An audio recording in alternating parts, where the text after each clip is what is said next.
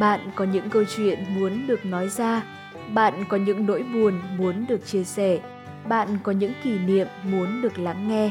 Hãy đến với blog tôi viết tôi tâm sự, nơi lắng nghe những xúc cảm cùng bạn.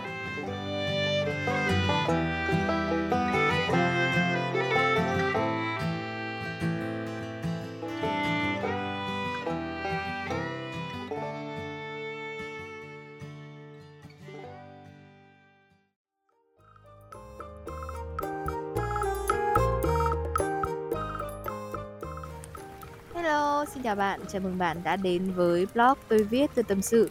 Mình là Thanh Lê, tác giả của blog này. Hôm nay có lẽ là số ngắn nhất trong các số mình từng trải lòng trước luôn ấy. Dạo này nhiều khi mình ngồi xuống ờ, mình check blog, check podcast, sau đó thì mình muốn viết một cái điều gì đấy nhưng mà lại uh, chẳng biết bắt đầu từ đâu mọi người ạ. Nghĩ cái câu vào đề nó khá là khó đối với mình nên là mình hy vọng bạn hãy thông cảm cho mình nhé nhiều khi mình muốn viết nhưng mà bí chẳng lẽ lại bỏ đi thì nó lại không ổn một chút nào cả.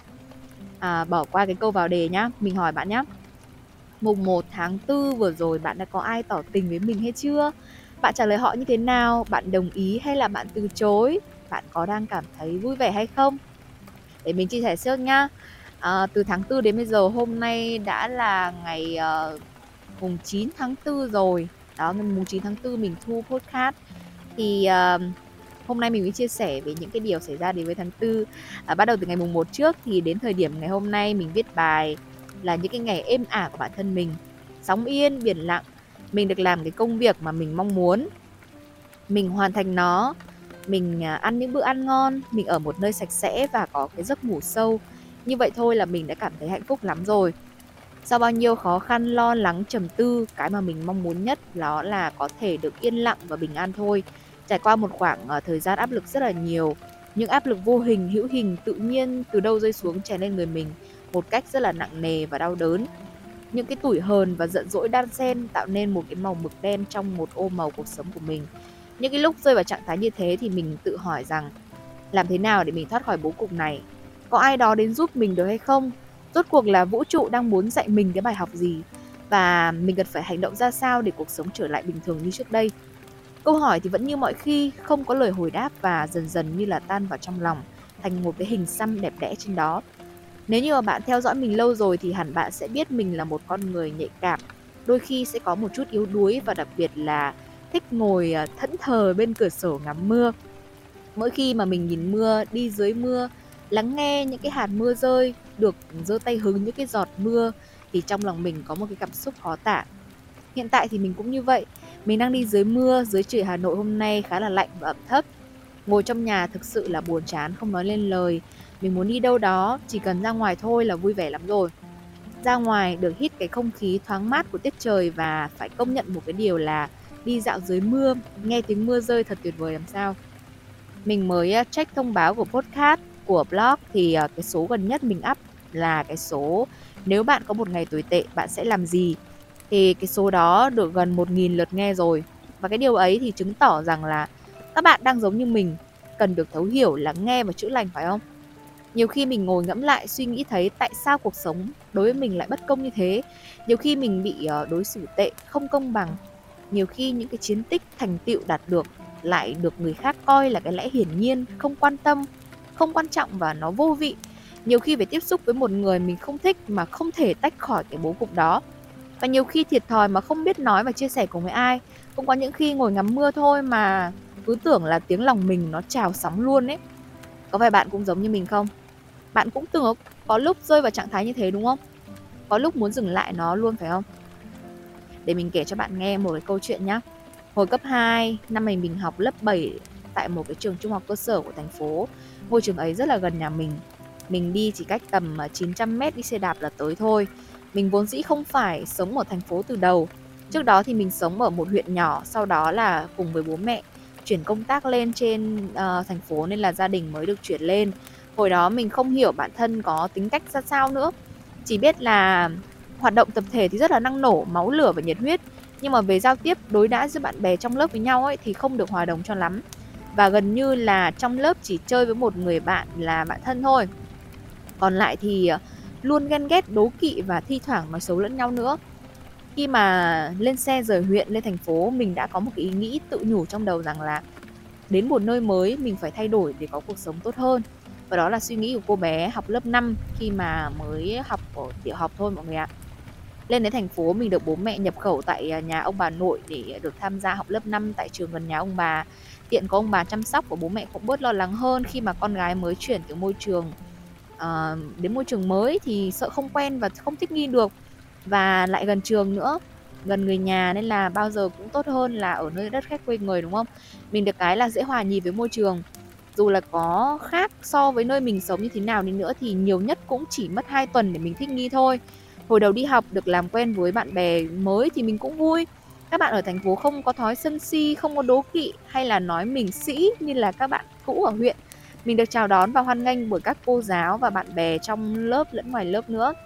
Khi đó mình, kiểu ờ, wow, đáng lẽ là mình phải đến cái nơi này sớm hơn chứ.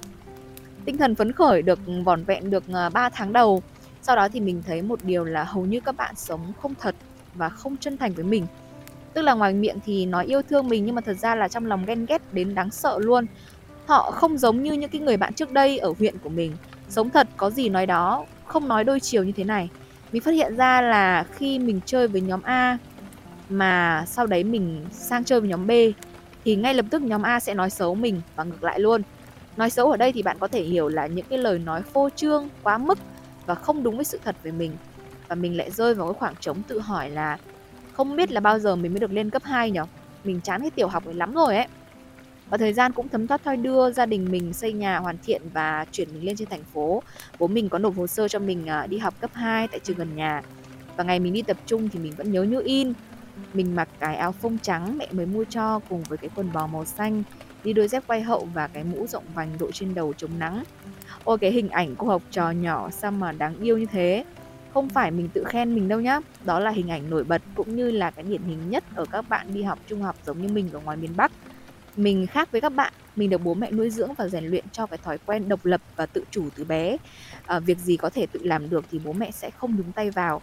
Các bạn à, khác được bố mẹ đưa đến chăm sóc và động viên thì mình tự đạp xe hoàn thiện những gì mà cô giáo hướng dẫn và làm một mình. À, cũng là mới chuyển đến với cái à, tính hay ngoại giao thì mình luôn muốn tìm người bạn mới ở ngay những cái lần đầu tiên. À, những cái lần gặp đầu tiên đó mọi người ạ bởi vì mình thấy là những cái lần đó thì nó rất là quan trọng. Mình quan sát thì thấy có hai cô bạn trông khá là cuốn hút. À, cuốn hút ở đây không phải là quyến rũ hay cái gì mà ý mình là kiểu dễ thương dễ cảm mến ấy. Không ngại ngần gì thì mình lại gần và bắt chuyện với họ. Chỉ một lúc thôi là có thể nói chuyện trên trời dưới biển và cứ như kiểu là đã quen từ lâu lắm rồi ấy. Nhập nhóm ba người chơi với nhau thì kể ra cũng là vui. Xong rồi bạn biết rồi đấy khi xuất hiện người thứ ba thì lập tức mối quan hệ cũng trở nên thay đổi và nó không còn bền như trước nữa làm gì thì làm khi mà có số lẻ thì hẳn là chia đôi rất khó phải không nào? Hai bạn mới quen tạm thời à, mình đặt tên là bạn A và bạn N nhé uh, à, mới đầu quen với mình mọi thứ mình biết về trường thì đều do hai bạn này support và hỗ trợ. Um, nhà thì lại cũng gần gần nhau nữa tức là theo cái lộ trình thì nhà mình đi trước xong đến nhà bạn N và sau đấy đến là bạn A. Ba đứa lúc nào cũng hẹn nhau đi học rồi chở nhau đi cùng vừa đi vừa tám chuyện và nhiều khi là cả ăn quà vặt nữa và mọi chuyện yên ổn đến khi mà bạn A nhận thấy rằng là cái bạn N này chơi thân với mình hơn và không còn khăng khít với bạn ấy như trước và ngay lập tức luôn tìm cách cản trở những khi mà bạn N nói chuyện với mình thì à, bạn ấy luôn cản trở ở lúc nào cũng không hoàn thiện cái mục đích giao tiếp và luôn đứt đoạn vì nhiều khi là bạn A làm trò khi mà mình với bạn N nói chuyện ấy và quấy phá một cách mà nó tinh tế đến đáng sợ luôn mọi người ạ. Này, hôm qua mẹ mới mua cho tao cái bờm này đấy, đẹp không mày? Ừ, đẹp thế nhở? Tao cũng thích có cái như thế. Thế mẹ mày mộ. Nơi, tao nhờ tí. Bài tập toán này mày làm như thế nào đây?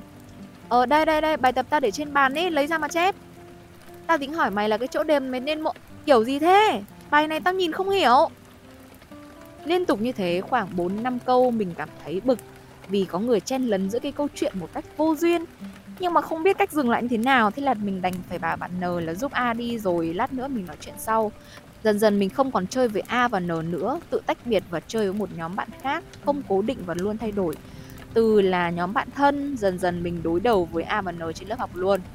Mình không biết là A có nói gì ảnh hưởng đến N để khiến bạn N có cái suy nghĩ tiêu cực về mình và khiến cho mình Ừ, và bạn N không còn quý nhau, và ngược lại còn hay tranh giành, đấu đá nhau bằng những cái cuộc giơ tay, tranh luận, trả bài cô giáo không hồi kết luôn. Cứ bạn N nói câu gì là mình đều phản bác câu đó gay gắt, không giống như các bạn trả bài cô giáo và trao đổi như bình thường. Lớp học cũng sôi nổi và nóng dần lên, mỗi ngày à, mình và N đều giơ tay cả. Thành ra là nhìn bằng ánh mắt thường ấy, thì nó lại là cái phong trào để giúp lớp học tập tốt hơn. Nhưng mà cái sâu thẳm bên trong thì nó không phải là như vậy. Đến năm lớp 7 mình đã có một cái biến cố lớn và nó góp phần giúp mình hoàn thiện và trở thành con người như ngày hôm nay. Lớp 6 chúng mình có 3 lớp đấy là lớp 6A, 6B, 6C nhưng mà vì phòng học có hạn và khoảng trống lớp học tùy phòng nên là uh, khi mà lên lớp 7 chúng mình được tách ra hai lớp là lớp 7A và lớp 7B và trùng hợp thế nào thì mình vẫn được chia vào học chung lớp với bạn A và bạn N. Khi ấy thì à, bạn A còn là lớp trưởng hồi lớp 6 nên là vẫn được tiến nhiệm À, ở lớp 7 à, do sự chỉ định của cô giáo chứ không có qua bầu cử gì cả. Nhưng vấn đề là bạn này làm chưa tốt, không như cô mong muốn và luôn để lại sai sót và lớp học không có cái sự tôn nghiêm, trật tự hay là bị à, nhiều khi bị ban lãnh đạo nhắc nhở trước cờ vào thứ hai đầu tuần ấy. Và thấy cái tình hình đó không ổn vì nguyên nhân có lẽ là đến từ việc gộp lớp các bạn thành viên chưa thân thiết và chưa quen biết nhau và dẫn đến cái kết quả như vậy. Cô giáo lập tức họp lớp vào à, ngày thứ bảy giờ sinh hoạt lớp để nói về cái vấn đề này. À, xong rồi cuối giờ cô tự chọn lấy ra năm bạn cô cảm thấy ổn để lựa chọn làm lớp trưởng. Trong đó thì có mình. À, khi các bạn về hết lớp chỉ còn 5 người và cô giáo thôi thì cô giáo mới nói lại nguyên nhân và lý do tại sao cần phải kiện toàn lớp trưởng mới. A nghe thì vẻ mặt cũng buồn lắm nhưng mà không còn cách nào khác ngoài cái việc phải chấp nhận cái sự thiếu sót của mình. Trong năm người cô giáo chỉ định mình sẽ làm lớp trưởng thay thế cho A. Ồ, có phải là cái cuộc đời này nó tồn tại cái chữ duyên và cái chữ nghiệp đúng không? Từ duyên quen biết thân thiết với nhau, sau cũng lại là tranh đấu và giành giật với nhau từng vị trí và từng chức vị. Mình vui vẻ nhận lời bởi lẽ mình hoạt động cũng năng nổ trong lớp làm hoạt động ngoại khóa, MC và các cái chương trình lớn nên là cô giáo nghĩ mình với cái tính cách này thì à, sẽ đảm nhiệm được những gì mà cô mong muốn. Mình nhận việc và làm theo những gì cô giáo hướng dẫn, đôn đốc, hoàn thiện và kết quả của lớp nó trở nên tốt hơn. Lớp mình trở dần nên sôi nổi, vui vẻ hòa đồng với nhau cũng là một phần có công sức của mình. Nhưng mà không được bao lâu nhá mọi người. Một tháng sau đó mình không biết lý do gì các bạn tự nhiên quay lưng lại với mình một cách chóng mặt luôn. Bắt đầu xuất hiện các cái nhóm tụ 5 tụ 7 với nhau giờ ra chơi thì thầm về mình. Còn có cả viết tên mình lên bảng để chửi bới, nói là con này, con kia, mày thích thể hiện ra oai, thích làm tướng, thì tao cho sập luôn, đấy kiểu như thế. Lúc đó thì mình luôn muốn tìm lý do là không hiểu tại sao mọi người lại đối xử với mình như vậy. Khi mà mà mà đang yên, đang lành như thế lại trở nên quay mắt đi với mình. Và mình tìm mãi thì mình không biết được cái đáp án là tại sao luôn, không thể nào mà biết được nguyên nhân. Cái tuổi của mình lúc đấy cũng nhỏ, chỉ mới có 11 tuổi thôi thì làm sao mà biết tự giải quyết được mình không có nói chuyện này với cô cũng không có chia sẻ lại với bố mẹ. Bởi vì mình nghĩ cái mức độ này mình có thể chịu đựng được. Sau đó những cái lời hành vi chửi bới không dừng lại mà còn mạnh hơn là các bạn bắt đầu được uh, bố mẹ à, sắm cho cái chiếc điện thoại có kết nối mạng và tham gia nền tảng uh, Facebook mạng xã hội nổi tiếng nhất cái thời mình khi đấy ấy. các bạn chụp lại những cái khoảnh khắc xấu nhất của mình có thể gọi một cách um, thân quen đấy chính là cái ảnh dìm hàng ấy mọi người các bạn ấy đăng tải lên và ghi những cái caption thể hiện cái sự ngu xuẩn và cái sự nhơ nhát, dơ giấy của các bạn ấy.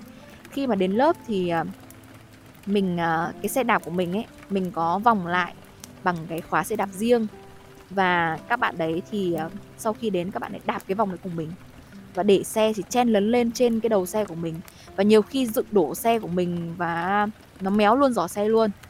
Đấy, và lao động thì không nhiệt tình và luôn làm đi rồi bắt mình làm lại và mình thì vì cái trách nhiệm là lớp trưởng nên mình phải làm thôi. Nói xấu đặt điều và làm những cái hành động kia. Và nó chỉ còn thiếu mỗi là thuê người chặn đầu đánh mình thôi, là là các bạn ấy chưa làm. Bạn nghĩ thử xem, đó liệu có được coi là bạo lực học đường không nhỉ chịu, không chịu nổi cái việc đi học lại còn phải đối mặt với những cái thứ rác đó lâu ngày. Mình rơi vào cái tuyệt vọng và không chơi với ai hết đi ra chơi lúc nào mình cũng đứng ở ngoài hành lang một mình và nhìn vào cái nơi xa xôi nào đó ở đằng xa kia. Và lòng lại xuất hiện các cái câu hỏi. Khi nào thì mình mới lên cấp 3 nhỉ? Cái môi trường này nó, sao mà nó ngột ngạt, nó khó thở quá? Dần dần thì bố mẹ mình cũng nghi hoặc và thấy con dạo gần đây ít nói, ít cười. Về nhà thì chẳng rôm rả kể chuyện như trước mà lại cứ có vẻ trầm tư. Và đến đỉnh điểm là một lần ra chơi đi vệ sinh tới cái khu vệ sinh nữ thì mình có gặp một cái đứa bạn cùng lớp và nó kéo mình lại ra một cái chỗ rồi nó bảo là, này, đọc đi xong rồi đừng giận tao nhá. Mình, kiểu, không hiểu luôn. Tự nhiên cái bạn này đưa cho mình một cái tờ giấy giống như, kiểu, bức thư xong rồi bỏ đi về lớp. Và trong khi đấy thì bạn này cũng là một trong những cái người hòa chung vào cái chiến dịch chống đối mình cùng với các bạn khác. Và đọc nội dung thì à, mình mới thực sự hiểu. Thì ra cái lý do là như vậy. Lý do tại sao mọi người đột nhiên trở mặt và không có muốn thân cận với mình và có những cái hành vi không thể chấp nhận được là chính là vì nó. Bức giấy ờ, đó mình không còn giữ nên là hiện tại mình chỉ còn nhớ cái nội dung thôi. Cái cái đoạn mình nhớ nhất đấy chính là uh, xin lỗi. Thật ra tao và nhóm bạn rất yêu quý mày. Thấy mày bị chúng nó đối xử như thế tao cũng thấy thương.